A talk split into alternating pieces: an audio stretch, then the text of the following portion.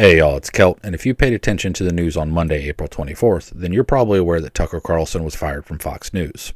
And we need to talk about it. So, when the news first broke that Tucker Carlson was no longer going to be on Fox News, many people were very skeptical, rightfully so. But it was quickly confirmed by Fox News themselves that Tucker Carlson would no longer be a part of their network. And this caused social media to explode with speculation from people of all sides of the political aisle. Leftists and liberals were opining did this have something to do with the defamation suit that Fox just settled about the voting machines and the election fraud cases. Also wondering if this has anything to do with the upcoming lawsuit that Fox is facing from a former Fox employee, also related to the election fraud claims. And those are actually two very reasonable guesses because that lawsuit that was just settled cost Fox News a lot of money, and this upcoming lawsuit may very well cost them a lot more money.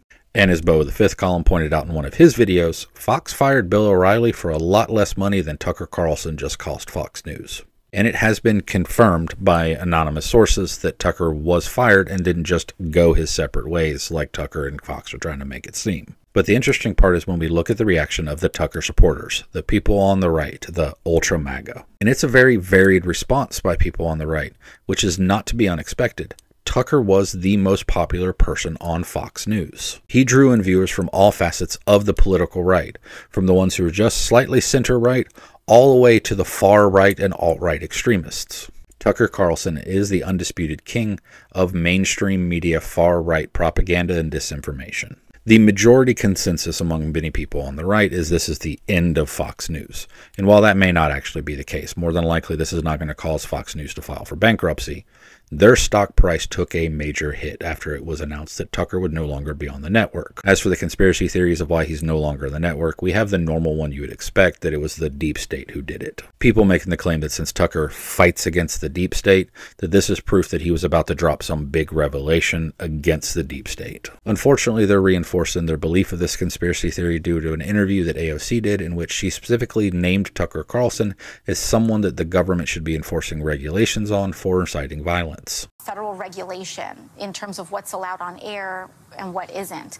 And when you look at what Tucker Carlson and some of these other folks on Fox do, it is very, very clearly incitement of violence.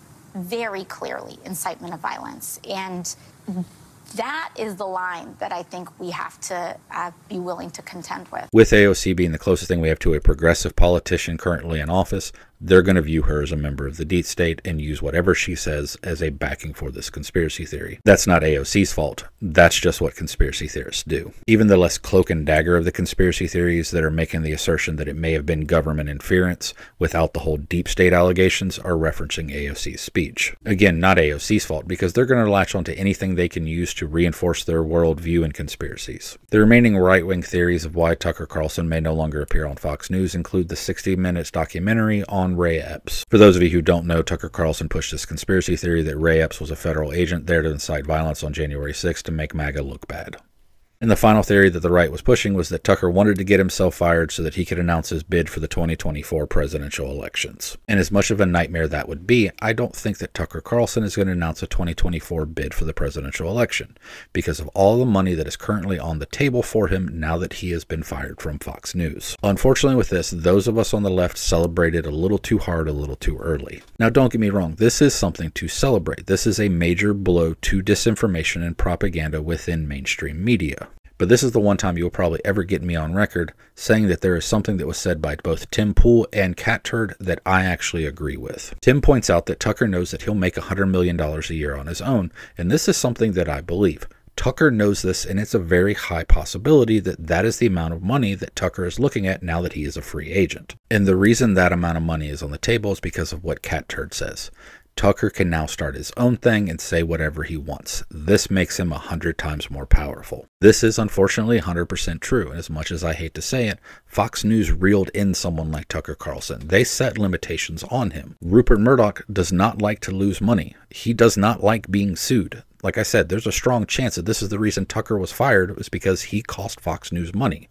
Fox News letting Tucker Carlson amplify Donald Trump's claims that the election stolen was the safe bet. And we know that Tucker Carlson knows how to start his own media company. He already did it with the Daily Caller. Granted, he sold his shares of that back in 2020, but it wouldn't be too hard for him to do it again or jump into the Daily Caller just as a commentator and an employee, or even move on to something like the Daily Wire. You know, the Daily Wire, the company that hosts Ben Shapiro, Candace Owens, Michael Knowles, and Matt Walsh and actively pushes for things like trans genocide. Yeah, imagine how much free reign they would give someone like Tucker Carlson, someone that they consider very charismatic and would bring a very large viewing audience to them. More than likely, Tucker could write his own scripts without any oversight whatsoever. The other issue is we already know how much Tucker loves the Russian government and his hero Vladimir Putin. There's current reporting that Tucker is already receiving offers from state owned Russian media. And this isn't a first, nor is it something that's unheard of.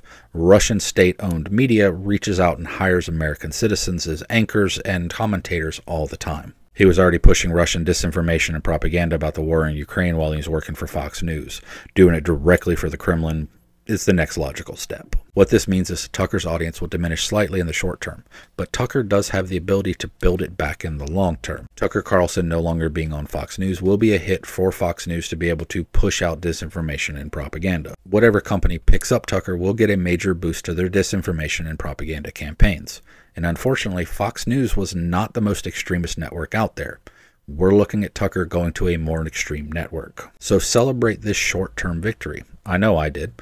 I tweeted out on Monday that I was celebrating the fact that the video I posted on Monday had a higher viewership than Tucker Carlson's show but realize this victory is short term. Just because this happened does not mean we can stop fighting Tucker Carlson's brand of propaganda and disinformation that is used to incite violence across our country. Because while his audience will temporarily lessen, his audience will become more extreme as he branches out into new networks. We are not seeing the end of Tucker Carlson's propaganda and disinformation. We are seeing the next stage and evolution of it. So remember, be safe, be vigilant, think critically, and I love you all. Till next time.